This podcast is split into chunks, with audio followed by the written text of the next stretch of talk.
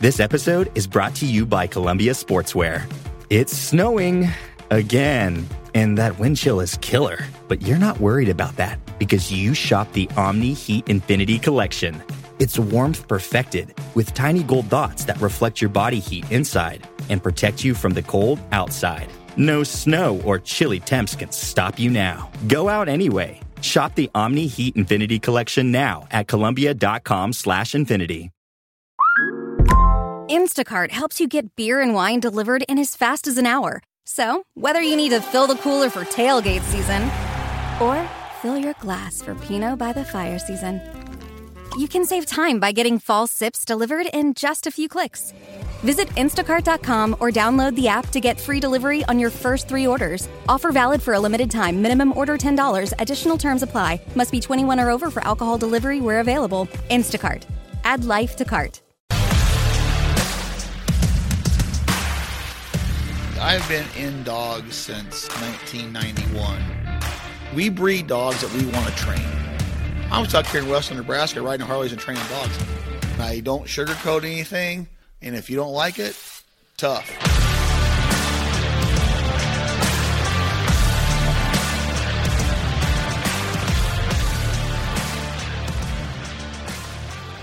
Welcome to another podcast episode of the Flatlander Kennels podcast with Chris Job, and we are joined once again with Ray Voigt. Last time we talked about marking. If you haven't heard that, make sure and check it out. Uh, today we have gathered a bunch of questions on the Facebook group, and if you haven't joined the Facebook group yet, it is Flatlander Kennels podcast. Come join us. That way you can interact with everyone and answer questions and, and see things that we post over there. So let's go ahead and turn it over right now to Chris and Ray. Hi guys, Ray. Thanks for joining us again, and um, we got the man, the myth, the legend, Mr. Ray Voigt, joining us. We're going to do a bunch of questions and answers here. Ray, how are you doing? Doing great. Thanks again for having me. Uh, really enjoyed the last one, and uh, looking forward to hopefully answering some questions for some people and having some more good dog discussion. Good. Well, the, we got these questions off our Facebook page. If you guys want any questions answered by me or some guests or whoever, go ahead and put those on the Facebook page, and we'll we'll get to them eventually. Not going to happen right away, but we will get to them. Um, I'm going to let Elliot take this over. He's going to read the name of the person submitting it, the question, and then we're just going to answer. We're going to try to go as quickly as we can. We got about 10 of them, 8 to 10 of them we need to do, and we're going to try to stay on topic. a little bit better than Chris and I last time, and we're just going to keep going. All right, let's kick it right off. This first one is Jake Wirtz, and he asks, "How do you deal with a dog that is vocal on the honor bucket? Dog is steady on the honor and steady and non-vocal while working. Sometimes barks at first bird thrown while honoring, and sometimes is only vocal when the dog is sent." Ray, I'm gonna let you take that one, buddy. I was just gonna have say the same thing to you. um, I mean, I think that's a tough one, and I think there's several factors. One would be how often do you get to honor in training. Um, if the only time the dog, you know, if you train by yourself and with some devices and the um, you, it's hard to replicate the excitement of a test. And if that's the only time that this happens, then it's going to be uh, very difficult. But my recommendation would be to try to get in with a bigger group or some place where you can try to replicate a little bit more of a test setting and spend extra time on the honor. I mean, I don't know that just you know burning them and correcting them is going to make it better. I think it has to be a patience factor, and that dog's just going to have to sit it out. You know, I'm not saying you let them get away with it, but it's going to have to be a very some sort of uh, combination of maybe some correction when they get vocal and the repetition of being the being able to put that dog in that position enough times to to try to to get them to understand the difference of when yeah. what's acceptable and what isn't. I'll tell you a couple things that I have done over the years. Um, Jake, what you, you what you really need to do is you need to get to a training group and whether it be drive here or wherever you want to go, you really need to get up, go to a training group like you're going to a hunt test. And when you get to that training group, try it's going to be very hard for you to do, but make it look like a test as much as possible. Um, when you come out, get your dog ready like you normally come out. Do not put a collar on your dog. Do not um, correct your dog for anything. Get up, run your setup. Whether that dog, no collar, I'm talking zero collar, right? Zero collar. And and whether your dog, you know, is creepy or not, you're worried about the honor. It's what you said. You're worried. So let's focus on just the honor. If that dog has cast refusal, that it doesn't really matter. Don't yell at it like you're, you know, act like you're at a hunt test. Run it just like you're at a hunt test. then when you move to the honor, just like a hunt test, and the, now when that dog gets vocal, I would probably get physical with the dog. Um, maybe grab its muzzle, say quiet, sit, maybe grab it. Because now, now that dog thinks is at a hunt test and you've tricked it. You've traveled, you stayed at the Holiday Inn Express, you went to a hunt test, he thinks he's at a hunt test. That's how you try to trick that dog. Um, we do that all the time. When we go to the Grand or the National, the first day, none of us run with a collar on because if we got any kind of dogs with needed line corrections, that's where we'll get it. Is the very very first day. As soon as that dog hears a yip or a yipe from another dog in your training group, it's over. They realize they're training. It's done. So you got to try to trick that dog somehow. Another thing, I, and that and that has worked. Another thing I've done is I, and you're gonna have to do a training group again. I have staked out a dog on the honor because you have a working dog, an honor dog, and then I just move over and stake your dog out all day and let it just watch and watch and watch. And then if it starts to get vocal, you give them a correction, whether it's a heeling stick or something like that, what whatever you decide to do. And I've done that so much where the dogs, by the end of the day, aren't even watching the birds coming out. They're looking the other way. So, like Ray said, you've got to get lots and lots and lots of repetitions and there's no other better way than to stake that dog out close to line and you manage that dog and you just sit there. And if you can find a training group with 50 dogs, you run you run fifth or sixth dog and you let it sit there all day long. And if it makes noise, then you give it a correction. Right. And right. I do like I like the idea of personally I like the idea of more of a it coming from you versus a collar. I, I think that I, do, I, yeah. I think correcting a correcting a dog for noise with the collar almost amps them up even more, creates some anxiety, and tends to even cause more noise than getting the desired response. Because here's the thing, Jake that dog has to be worried about you snatching it up. And if it thinks it's at a test or something and you still snatch it up, he may think twice about it, right? So, and then stake that dog out, and then and your correction should be more of a physical type correction, not like, Ray said, not a collar, but more of a physical type correction. And that's, and I'm going to tell you, that's a really hard one to fix. It, it's a, it's extremely hard one to fix. But, um, and then you may want to start, stop running some tests for a while if, if that's developing and you need to really rethink what's going on. Is the dog super young? Is it, you know, high power? What you need to think about what's causing that, you know, but to happen. So, yeah, that was exactly what I was about to say. Is I would stop running it, stop putting it in the position in the trial or in the test to to make a mistake that you can't do anything about, and just try to try to recreate it and try to get it to come out in training. And the worst thing would be starting to work on it in training, making a couple corrections, maybe starting to get a little bit better, and then you put him in a test and he gets away with it. You just went right back to square one if not further. And, and even worse. Yeah. Even worse. Huh. Because and another thing too, if you're running, and I think it's Jake, I know who it is. If you're running HRC, there's nothing wrong with running Saturday only or Sunday only. Um, maybe it's re- it's quiet on Saturday, but Sunday it's really wound up because it's day two. Just run one day. There's no there's nothing that says you have to run two days. And and at the test, I find it hard to believe that the dog is perfect. It's a working dog, but super vocal as an honor dog. So if you go to a test, like Ray said, and if that dog slips up at all as a working dog, creeping, anything at all, you have got to pick that dog up before you get to the honor.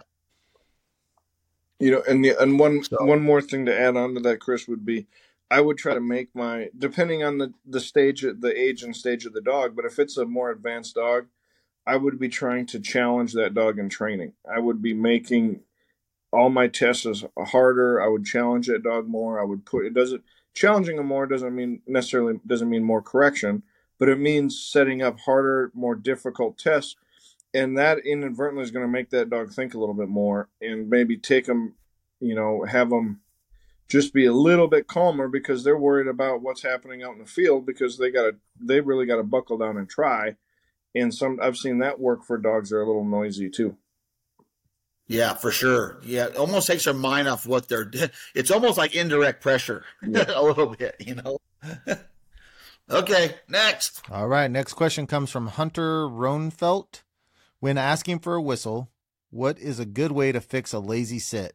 When she is heeling or close and I whistle, she sits right down, but sometimes at a distance you can watch her hear the whistle, take a couple more steps, then kind of sit to the side and look back at me.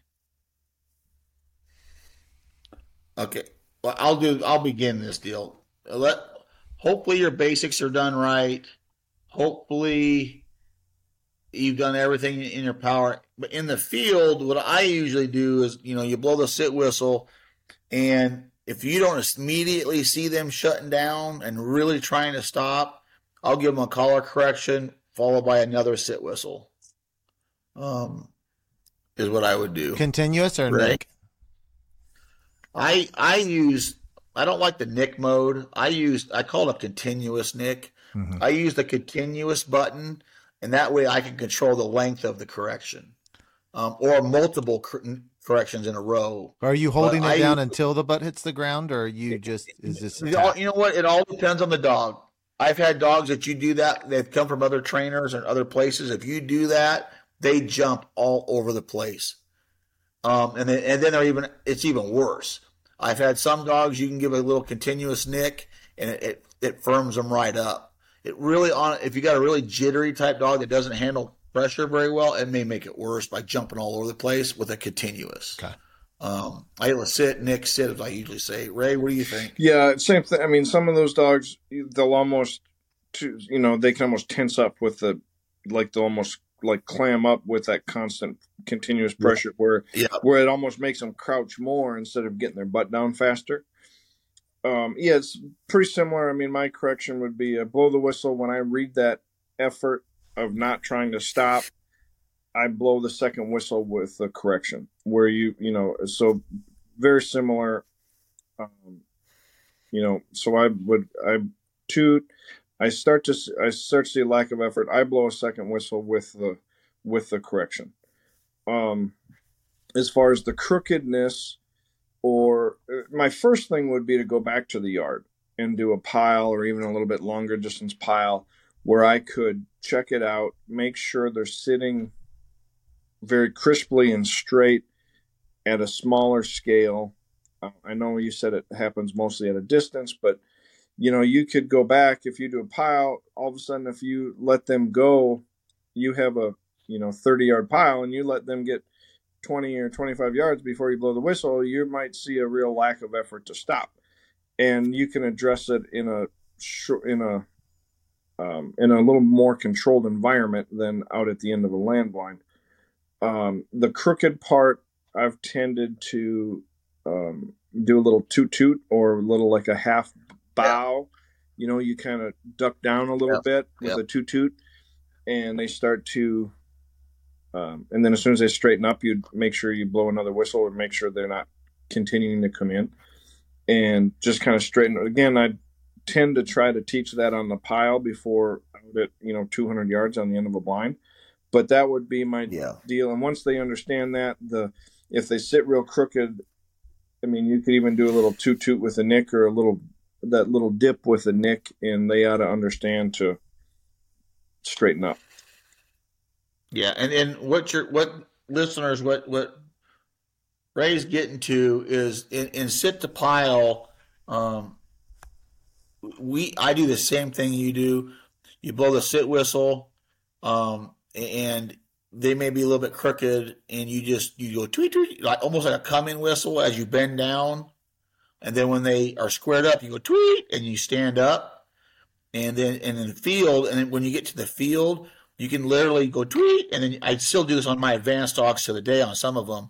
I can just bend down a little bit, and they'll straighten right up, and then you off you go, and then your pile work, um, you need to make sure like that's a great tool too is is make sure the bumpers are visible. Cut mowed grass. The more visible they are, the more excitement it's going to be. The faster they're going to run, and you'll be able to work on your whistles. It's a lot better that way. Yeah, I mean, I tend to go back if I see a problem creeping up. I tend to go back to the simplest form first to make sure everything checks out. And if I need to Yeah. to something like that where there's where you might need where you're going to need a correction, whether it's a slow sit or a crooked sit or um, some other mechanical things, I just like to go back and and basically revisit it and make sure they understand what that correction's for and how to properly turn it off. Right. So whether Yeah. you're getting a dog from somebody else or um, you know we all love to think that all the basics are perfect on every dog some of which you know we've done and we get a little lax on some stuff and we have to go back and fix something. Um, but i'd like to i'd like to go back to that simplest form reintroduce the the command correction sequence how i want to do it and make sure that dog understands what it's getting corrected for how to properly turn that correction off. And it doesn't mean that it's necessarily going to be perfect when you go out in the field but it gives you a tool when you address it or when you use that correction in the field the dog got to understand how to respond properly Correct. Simplify. Simplify, check your steps, then move forward. All right. All right, this one ties uh, right back into the same topic of sitting. Michael Fugit as asking, you guys were talking about making the pup sit with the lead rope on. I've heard different ways, and I have taught it a couple different of ways. How do you teach to sit, to whistle, and to get that snappy sit? He's not sure he understands with how the lead rope is tied into that. I guess. Ray and I do it exactly the same way. I guarantee it. Um, Ray, explain that to us. Well, you're probably going to laugh at me. I actually have not used a rope. Um, but what? So what I do, what I've done is um, heeling, starting at heel, obedience. You know, whistle, sit, whistle, sit, whistle, sit, whistle, sit, whistle, and then once they're starting to do that, I'll reinforce that with a collar, whistle, and a nick and then I just start um, some recall, you know, some simple recalls where the sit the dog out in front of me, call them to me, stop them halfway, and get it real crisp. You know, at this point, you've already taught them what the sit is at your side. You've been able to reinforce it, so if they start getting lazy or slow when they're coming into you, you they should understand what a correction's for, and get it real crisp there. And then when I start it on the pile, I usually start it on the return and then um, just start trying to stop them fairly quickly when I send them. If I don't get a stop, stop them again. Um, I'm certainly not opposed to the rope. I know a lot of yourself, a lot of people that have done it. I honestly have not put the number of dogs through the yard that you have. So if I had to do uh, a bunch of them at once, I probably probably would use it. But uh, you could better explain the timing and the the with the rope on the sit. Yeah, yeah. And we teach the same thing. Like when they're going through obedience, you know, blow the, you know, teach them to sit, blow the sit whistle, teach them to sit at your side. You know, let them understand what the whistle means. Um, in pile work, we we teach it first on their return, as well. Uh, you know, you're doing force to pile that sort of thing. You you know, you just try to stop them on their return.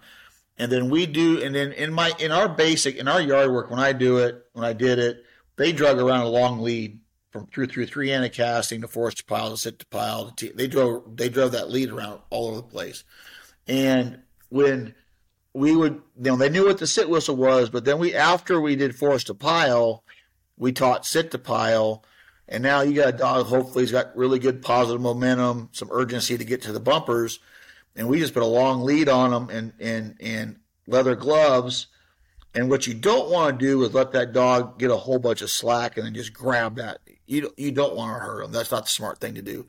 But what we do is now the dog knows to sit, you know, coming back to you, knows to sit at your side. We kick him off with a back.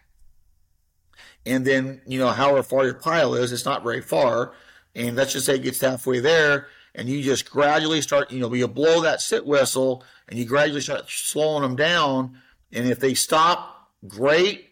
If they're stopping a little bit slower, blow it again and grab onto that rope and just slow them down real, real quick. And, and, and then if they're crooked, you can pull the rope, you can bend down, pull the rope with a tweet tweet, and then stop them, kick them off with a back command, do it again. And we do that rope quite a bit. And, and it and I tell you what, it will it will make them sit real, real quick. But don't just say, Hey, I'm gonna go out teach my dog to sit to a whistle today with a rope. You gotta understand these dogs have been dragging around this rope now, you know, through three handed casting, forced pile, all those things. So it understands what that rope is. And I'm to tell you, if you're to teach a dog to sit to the whistle with a rope, you better be damn good at it. I have a scar on my ankle from that rope getting wrapped around it. And so does everybody that's ever worked for me. And the more you yell and scream to stop, stop, stop, the faster that dog runs. I can promise you that. and it hurts bad. But we, we do, that's how we do ours. But we, we teach it first. And then we, you know, after we got forced to pile, we try to break that momentum with that rope um, not hurting them, but getting them to stop real, real quick. And I don't use a choke chain. Everybody uses choke chains or pinch collars. I don't like to use that because I don't want to hurt their throats or their esophagus. I just use a, a flat a flat collar is what I do. Mm-hmm. Okay, let's move on to the next question. This one is from R.J. Turner. He says, "Once you and the dog have a grasp on hunt test work, how to train for all excitements. Should you wait till the dog is ready for finished and master to keep the dog from getting possible bad habits and just skip senior or seasoned? Or should you try to go through senior and seasoned and learn through it all? Ray, do you want to start? sure, to start? I, I, can start. I mean, I think in general, I feel like the the more you take a dog to a t- and expose them to a test um, at any level, whether especially with a young dog or uh, with younger dogs, any chance that you have for them to do something wrong that you can enforce, you can create bad habits. So, in theory, I would say I would wait till the dog was at a ready to run the advanced level or um, you know, but I do feel some people starting out, you have your first dog, you as a handler need could use some experience. I mean, I can see a reason to come all the way up through the steps, but what I would say is I would have my dog almost ready for the next level before I put it in um, to start with. So right, so if I'm running HRC with the um, the first one is uh, I'm sorry, I'm as familiar. Was started. You know, I would want my dog well past the started level before I'm going to expose them to running in a test. Same thing with seasoned and finished. So ideally, I would say I would try to expose them to test the least amount as possible. But if there's a strong reason, like this is your first dog, this is your first time going up through the, you know, and you can get some experience, that would be fine. But and the other caveat to that is if you start to go up through and you start to see something develop, you can quit and train for a while. You don't have to run every weekend once you start. So if you're running some seasoned or you know you're you start to have some line manner issues or some cheating issues, stop running and take a take a period of time and and train the dog until they're over ready to run. I see a lot of people that try to as soon as their dog can do a double, they're trying to run a senior or they're trying to run the seasoned and you get that dog over prepared and then when they get to that test it's going to be very easy for both of you. For sure. And, and add add more to that is i always tell this to people you can take an 18 year old to a strip joint but it's still an 18 year old in a strip joint, it's not going to end well. it's you take a highly, highly energized, excitable dog just because it's doing the work doesn't mean it's mentally ready to go to that strip joint. You're going to jail. So just because the dog can do that, just the dog, just just just because the dog can run finish work, it has to mentally be ready for that excitement level, right? So it doesn't matter. It's not a race, and that's what I, drives me crazy. Everybody thinks it is. It's not a race, and and how we do it here at the kennel, we start all of our dogs in the HRC program. And the reason for that is, is like Ray was just talking about, we can stop any bad behavior. Um, we usually start. We sometimes you run them and start and get their ten points. Most of the time we jump straight into season. And in HRC, you can talk to your dog at the line. So if it starts creeping, and moving, that's where you can stop any bad movement with sit, here, heel. So now that dog's first experience in the hunt test world is a positive one because you are controlling the situation. You are stopping that dog. If you were to start in senior or master, you can't stop that dog, the lion, or you're failed. And most people aren't willing to give up their $100 entry fee because a dog is creeping two feet. All they care about is a ribbon, go and drink beer and handshake with your buddies. So most people aren't willing to grab that dog and stop that bad movement at, at, at an AKC event. So we start out in HRC because you can stop that those bad habits. And how we do it here is we get their season title, we get their finish title, and then we go straight to master. We don't run senior. There's no reason to run started, season, finish, junior, senior, master. Because here's the thing what's your goal? If your goal is to run the Grand or the Master National or All Age or whatever you want to do, why why expose that dog to situations you can't control? You make them so test wise, you can't even catch them. So you need to look at this dog as, as a career. You need to manage this dog's career. And you want this dog running at a high level when they're eight, nine, ten years old. And anything built that's going to last very long wasn't built overnight. So you need to slow way down and, and take your steps and, and don't put those dogs, even if they're capable of passing starter or junior. I'm with Ray. Get them to that seasonish senior level and then go do that because now you've actually let that dog mentally mature because mental maturity is way more important. Just because the dog misses a mark here, misses a mark there, and he fails, no big deal. Now, if that dog starts making noise, whining, barking, creeping, and you can't control it, then you're in trouble if that makes sense. I will let me add as an amateur here because I think that that when you said what is your goal is is a really important thing. I think a lot of people that I see in HRC, I think that their goal is the environment. And for us for us amateurs that are not around other people who train a lot or not around professionals at all, going to these hunt test days is a really, really special atmosphere, a really special experience. So I think if your goal is just to get to finish, maybe your goal is just the environment itself, and it, and it isn't the grand. But um, being at then those events hang, is really is really right. Well, that may be someone's goal. I mean, as an amateur, you know, my my goal when I started certainly wasn't the grand. My goal was like, wow, I've never done this. Let's see what it. Let's see what I can do. Let's see. So I, I just think that the goal it's a very special atmosphere for us amateurs to be in, to be around pros and to be watching pros. It's it's a it's a unique, special um, event to be at. But Ray, let me ask you a question. Oh, in your field trial career, this, I'd be really interested to know this this what you think.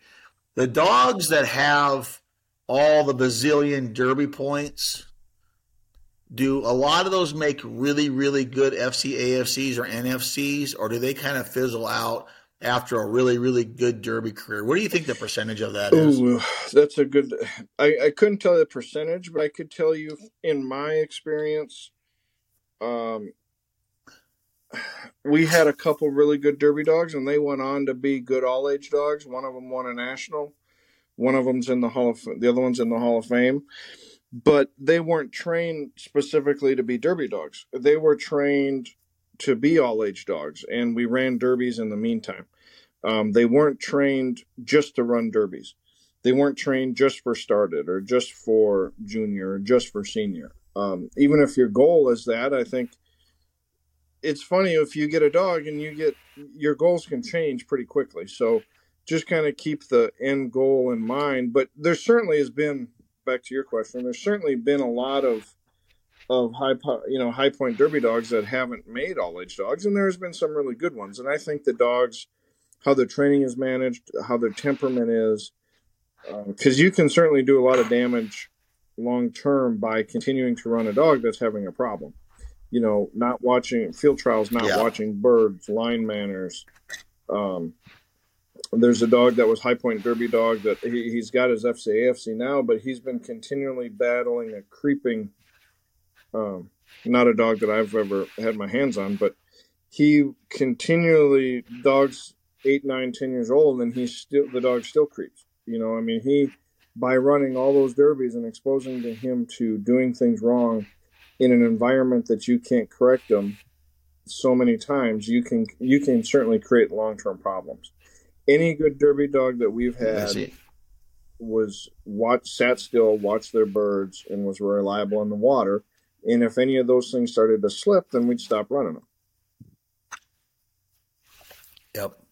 So you manage their career they ended up being nice dogs. And that's my whole point is manage their career, quit worrying about the ribbon in a time frame and, and train a dog for longevity and just slow yeah, down. I, I, would say the number one mistake that I see uh, or hear and see a lot is people that are too quick to, to test their dog or not willing to stop if something comes up. You know, like you know noise or creeping or um, cheating or something like that. And the more times you expose them to doing something wrong, especially when you make them do it in training, that's when they start to learn they're at the test. And that's when you're going to have a long term behavioral issue to deal with. Where if you see it, you can take a couple weekends yeah. off and maybe it never turns into anything more than a one time deal. But the unwillingness to kind yeah. of take a step back because you want to chase those ribbons, you want to chase those points, and uh, you do yourself more long term harm than good by by doing that for sure. And some of that stuff you can't fix. You just have to try to maintain it if it gets too bad, and you've already you're already crossed band-aids and iodine. yeah, there you lots of it. Well, that's a really good segue into the next one. Unless you guys have more um, to speak on that topic, we're good. Uh, fixes for creeping at the line. This comes from Jeff Meyer. Oh, don't let it start. yeah, I mean, try not to let it.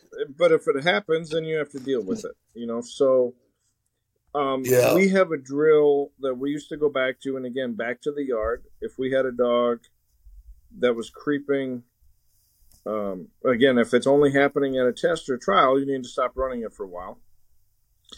Um, but it, there's a drill and training, and we would have a gunner with a pistol and a pile of bumpers, I don't know, 40, 50 yards away. And we would, um, we called it a steadiness or a noise drill and used it for both things. What I was, what we're trying to do is create the expectation that the dog doesn't get to go until he does, until he sits or he's quiet.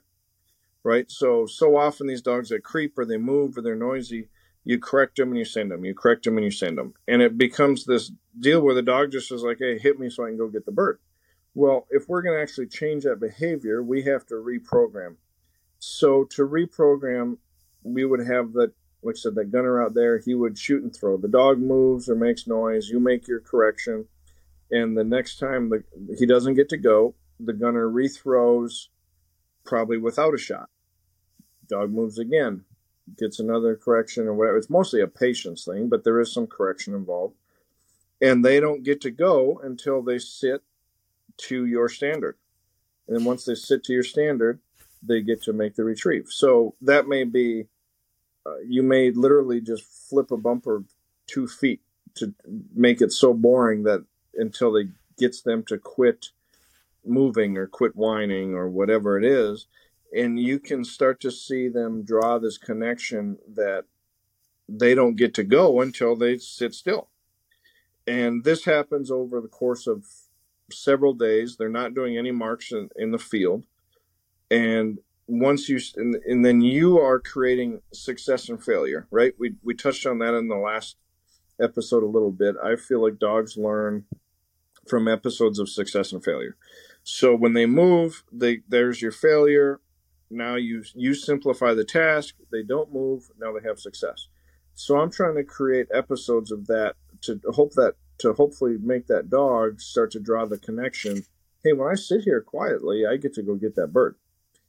And then we take that into the field. I mean, you may do that for three, four, five, six, seven days and then we take that to the field and i'm having the same standard when i throw marks and i'm going to start with singles and i'm going to shoot and throw and if the dog moves we're going to rethrow with less excitement and really try to reinforce what they just learned in the field or in the yard and take that to the field and just try to reprogram them that they don't get to go unless they sit still This episode is brought to you by Dave, a banking app that's leveling the financial playing field. Because when you download Dave, you could get up to $500 in five minutes or less. No credit check, no late fees. It's part of Dave's extra cash account. Advance the money you need with no interest and then settle up later. Download Dave today at dave.com slash Spotify. For terms and conditions, go to dave.com slash legal. Eligibility criteria and instant transfer fees apply. Banking services provided by Evolve, member FDIC. Harper Hits one in the air.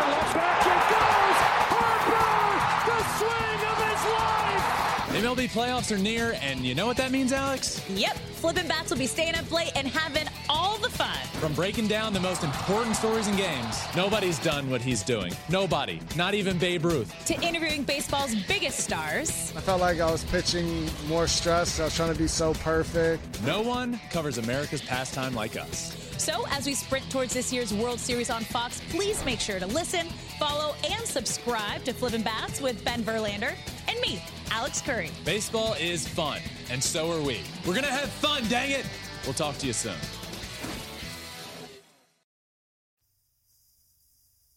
Did any of that make sense? Did yep. I ramble and then, too much? Oh, yeah, for sure. Yeah, no, for sure. For sure. And then you know, and sometimes what we do is in in um in, in like an AKC setup, I do like a reverse heeling deal. Um, the mark comes out, and you're standing up, no gun, no nothing. You're just standing up, and you got a collar, and the mark comes out. The mark hits. Then I slowly try to almost sneak away to the back. I start backing up, and if that dog doesn't come with me, it gets collar pressure pretty much continuous until that dog catches up with me. And then, and then, then he'll think she's getting sent. Then I may back up real slowly again with collar pressure. When that collar, when that dog gets to me, I let off on the collar pressure. Now your marking may obviously go down doing this type type of stuff, but you're working on its creeping, right? And eventually they start marking. Just so every time a mark comes out, it hits, you slowly back away because you have to have that dog when it creeps, it doesn't care whether you're there or not. It, it, there's zero part of a team that when that dog does that stuff. So we need to keep that relationship with, hey, I'm the boss, you're the dog. You need to keep your relationship with me. You need to be at my side. And if I move, you move with me. And, and that's really helped me over the years deal with some of those dogs like that. And if the dog, you start backing up, you give the dog collar pressure and it doesn't come with you, then you're not giving enough pressure to, to, to change the behavior. So the pressure comes up until that dog comes back with you. So we did a very similar drill. Uh, we used to call it automatic heeling drill. And the only different, we would preemptively teach it in the yard and use like a low level continuous, pre- same thing when the dog's not next to you, out of my, out of their circle, right? And there's no command. So it's, they get told to heel once, anytime they're yep. outside the zone, it's low yep. continuous till they're back next to you, let off the pressure. And so that was kind of the preemptive deal that we would do bef- and then do exactly what you're talking about. And when you've taught it like that, that low continuous usually has a pretty strong effect and those dogs will try to jump back pretty quickly. Oh, yeah. And um, the other thing taught him in the yard a little bit. If you have a dog, an older dog that's still creeping, and is uh, sometimes you can drag your foot a little bit on the mat or on the on the grass, and I would almost we would teach them that dragging that foot a little bit came with that low continuous pressure. So if they started to move in a trial and I would drag my foot a little bit, a lot of times I could stop them. Yeah, yeah, we do the same thing, and not a lot. You know, you can't do it too much, but we do the same thing. And, and that was a good point. I don't when I do that, I don't go heel, heel, heel, heel, heel. I say heel. When I first teaching it, I say heel, and I start moving back, and I say it very quietly. After they know what I'm, they what what what is expected of them, I quit talking. They have to pay attention to where I'm at. Period.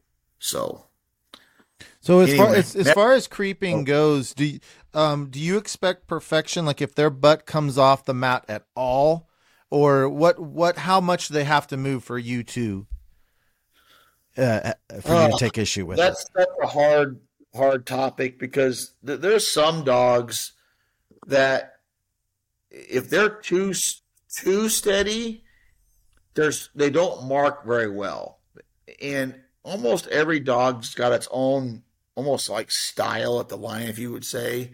And I've correct, correct some of those dogs that were their feet were pattering and stuff. Now I'm not talking about moving forward and creeping. I'm talking about maybe some feet pattering, that Mhm. sort of thing. And if I make their feet quit moving, they couldn't find a hamburger in a phone booth. Hmm. But if I let them be them, they're pretty good. Now, going into a national event, I'm not sure I would let I wouldn't let them do it too much, but you still have to let them be them a little bit. And then there's because if you make them be super steady, they, they just couldn't they, they just they just couldn't mark as well. You know, they they weren't the Yeah, I, same mean, I think some of that mm-hmm. kind of stuff, like what what age are we talking about here? You know, are we talking mm-hmm. about as a young dog and a puppy? Yeah, I yeah, would love to have a zero. You know, they would just sit like a little statue all the time and try to teach that from the beginning. Some dogs, like you said, they develop their own personality. Some of them might pat their feet a little bit or, or crouch slightly, but if they're not moving forward, we think, okay, well, as long as they don't move forward, we're okay with a little bit of this. So they kind of it kind of takes on and they have their own standard you know, sometimes we used to get a lot of older dogs in for training, and so sometimes your standard evolves a little bit with the dog as it gets older. Um, you know, I would love to say from a if I was starting a puppy from scratch, I would like to start with that no no movement, and uh, but the reality of it is sometimes there is a little bit, and you have to find what's going to be you know what's too much. I, I tend to say zero forward movement. If i have a dog that i know has a tendency to move a lot or is just antsy i if i let them pat their feet but they don't move forward and that keeps takes a little bit of that movement out of it without giving up creeping or bird watching then i'm okay with it so that's the kind of stuff that you have to that'll evolve as your dog gets older um, the first time you make the dog sit and it doesn't mark perfectly, I wouldn't say, "Oh, well, no, see, he can't mark when he sits still, so we're not going to make him do that anymore." You know, that's not something that happens like Yeah. one setup and you change your mind. That's got to be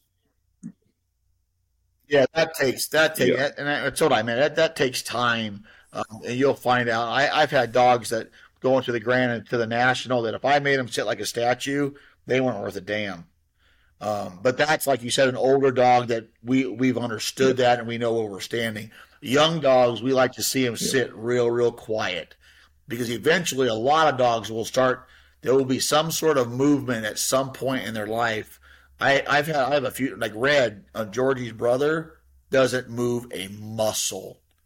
He just turns his head, and that's not something that we harped on with him. That's just what he does. He doesn't make a peep. He doesn't move a muscle. I've never seen a dog so steady in my life, Hmm. and, and that's just how he is. So, and Flash is not as steady as that, but he's pretty steady now. But he's not as steady as that. And Isla, Georgie's mom, is just just like Red, identical. Yeah.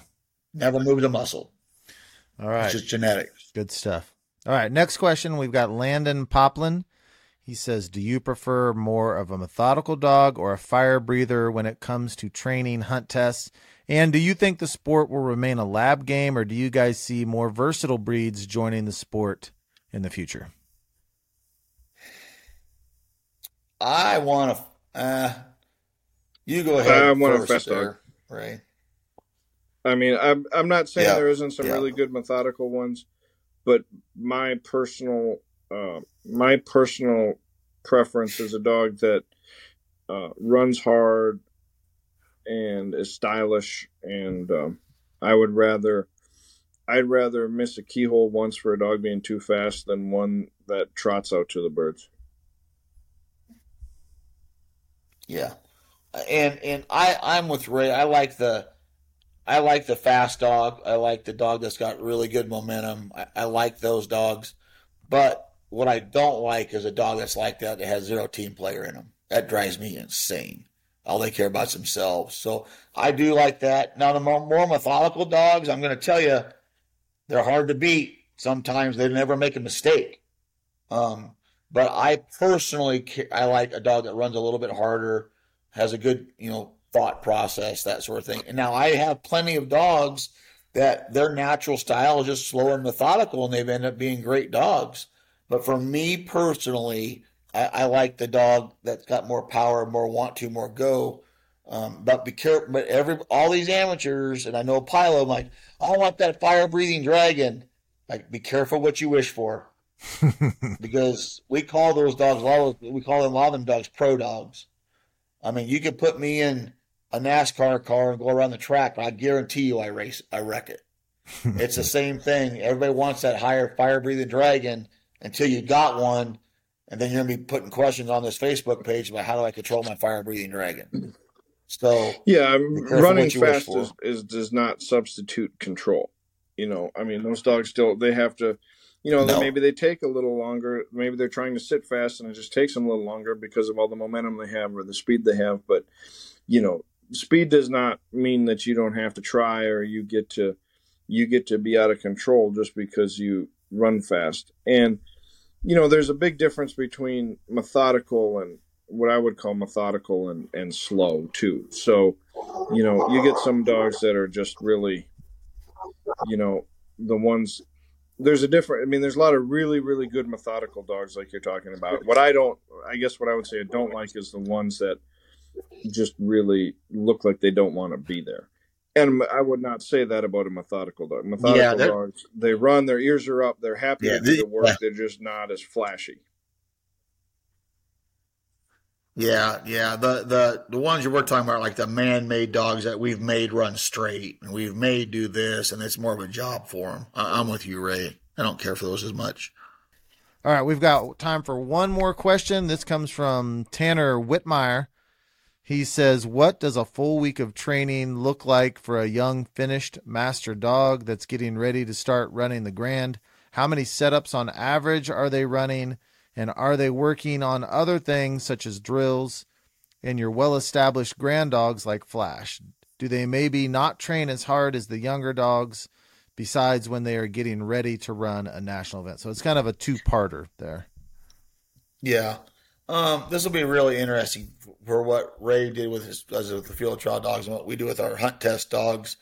Um, my more advanced dogs, the flash, the crews, the flashes and stuff, we typically run one really good setup a day. Um, you know, it involves four marks, three blinds, you know, that sort of thing. And usually it's just one really good setup a day. Um, the younger dogs we've got typically do two a day where they got a handling setup and they got a marking setup, that sort of thing. But but the more advanced dogs typically get one really good setup a day and, and we're just tweaking, maintaining, trying to advance a little bit, you know, not overdoing it, that sort of thing. And and um my older dogs they go every day. Uh, we take them. Flash is eight now. He goes every day. If you don't take him, he's a. If he's not going to the vet to be bred, he's going to train. And if you don't take him to train, he thinks he's getting bred, and he's just a disaster. So we take them every day. Now, the older dogs, the older ones that maybe have some joint issues and that sort of thing, we may back off a little bit, yes. But if they're in good physical condition, um, they they go typically every day, and that's just that's their job. You know that that's what they do. Uh, with field trial dogs, we used to do two to three setups a day, depending on uh, if we were on land. A lot of times we could get three done in a day with 24 dogs. If we were in the water, usually it was two. Uh, we were doing a lot of separate, you know, marks and blinds, so we weren't, ha- you know, it wasn't, um, you know, six or seven birds in one setup. So we might do um, you know, we might do yeah. a water triple and a water blind. That would be two setups. We might do, um, you know, two land triples and a double land blind one day if it was cool and uh, you know we could stay on land. Um, so probably you know, but most of the time things were separated. You know, we did do marks with the uh, marks with marks and blinds combination once in a while, but majority of the time they were separated. Um, but so a normal week would be probably 10 to 12 setups uh, for the dogs that are training um, as they got older it was a little bit dog dependent. Once they got to be seven or eight a lot of times they would maybe get one day off a week like they'd get wednesday off they train monday tuesday get wednesday off train thursday friday. Um, we did a lot of conditioning. So uh, with the four wheeler and and that would be a whole a whole nother podcast. But um, there would we would condition um, two to three days a week. So uh, sometimes it was 15 minutes, and we'd build up to 45 minutes. Um, but so those older dogs would maybe do a little less field work and a little more conditioning. Uh, younger dogs would probably get a little bit more on the setup lines, and uh, they'd probably only condition one or you know a couple days a week. Uh, we'd condition on the weekend, so they Saturday morning they'd always get conditioned, and then they'd have a day off afterwards. Um, so it just and it depended, you know, as the dogs got older, we get nine, ten. You know, we had my last year running. Um, I finished a dog in the national that was a was a national finalist at 11 years old. So I mean, those guys, and he was, you know, you had to manage Ooh. and maintain, and he didn't do every setup every day. Um, if we did a bunch of land, a lot of times those older dogs would do one land setup a day because they didn't need the repetition and the pounding. Now, when I say older, I mean we're talking nine, ten year old dog or a dog that has a physical ailment that we were having to keep an eye on. Um, so it was really a little bit dog dependent, a lot of conditioning. Uh, we tried to limit their miles once they were, you know, they'd get days off. You know, they'd run a trial, they'd get Monday off, they might get Thursday off before the trial um, the last um, it was actually the right year afterwards we had one of the dogs that we had ended up being the high point open dog or high sorry high point amateur dog. She had 50 amateur points and she would train one setup a week and condition two days a week and had 50 amateur points. In you know so she was wow. a pretty special dog. Actually she was just uh, elected into the hall of fame last year. So again, I mean, it takes a special dog to not uh, not have to train very often, but um, yeah, yes. You know, and with that being said, too, sometimes we'll do a, a morning setup where you know it'll be four marks and two or three blinds, and then it would be you know obviously get hot in the afternoon. Then we'll move over and we'll just run a water blind. Yep. So that's you know technically two. So yep. just you run it like a simple just a simple water blind, uh, yep. not simple, just just a single water blind. And I will tell you, in my career, there's been a lot, not a lot, but there's been a handful of dogs like this amateur dog. I'll bet that amateur dog, if you'd have trained her every single day, she probably would not have been the same dog. And there's some dogs that they just can't train every day. They're just they don't have that fire for it. But if you could figure it out and manage their career, sometimes them dogs are fine training two or three days a week, and that's all they need to keep their mm-hmm. attitude up, and then they, they, perform great. Those dogs just just they're kind of like the Allen Iversons of the dog world. You're like, you know, practice. What do you mean practice? And, and that's just kind of how they are. And and if you can recognize that as a trainer and and manage your career, and and it drives you nuts to leave them there. You put them on the trailer, you tie them out, and that's what they do for the day. But you know, we're paid to to train the dog, and and we do whatever the dog needs to get done to perform. And if that dog only needs trained two or three days a week, that's all it needs to be trained two or three days a week. And there's some dogs that have to be trained every day because that's what they love to do. So you've got to recognize that as a trainer, and you know, pull that choke, pump the yeah. gas, and figure out how to make that dog run. And and I'll bet you that amateur dog, if it trained well, she week, was actually her problem was, was more physical. She was, uh, yeah, she was ten years old and she physical, had a bad shoulder, okay. and it was she wanted to work and she could. I mean that. So for oh. her, it was more making her limit her miles to so you could go and she got single staked and you know all those things just to try to minimize the extra pounding and um, I mean, she was the yeah. kind of dog that if she had held up, you could have trained her every day at 10 years old and she would have loved it. But, uh, yeah, it was a, it was for her, it was more of a wow. physical thing. And she was a, she was a Grady daughter and, uh, she was one of those that didn't, she just always wanted to do the right thing. So, you know, even though she wanted to train, she didn't have yeah. to, and she would still make the right decision. Yeah, and just and the, the biggest thing is train the dog in front of you. Just because you're, you know, you might have that dog that's a little bit on the lazy side when it comes to training, but comes up really, really good at a test and comes up really good that kicks the you know crap out of the test. You have to recognize that as a trainer, and if that that if, if training that dog, and now I'm talking an advanced dog, you know that has all the tools, and if that advanced dog only needs two or three days of training to keep its attitude mm-hmm. up you need to recognize that and train that dog instead of hey my buddy's going out every day you're going to do this and then you just end yep. up mel- mentally melting that dog down. Yep i agree so with you need that to recognize 100%. it yeah. All right. Well is that it? I think that's gonna do it for today ray. Thank you for joining us. It's been great these two podcasts. Well thank you guys for having me. I appreciate it. It was uh it's been fun getting to uh, discuss what we all love and uh, just uh, thank you. Happy to do it anytime. And uh, as always, feed Pro Plan.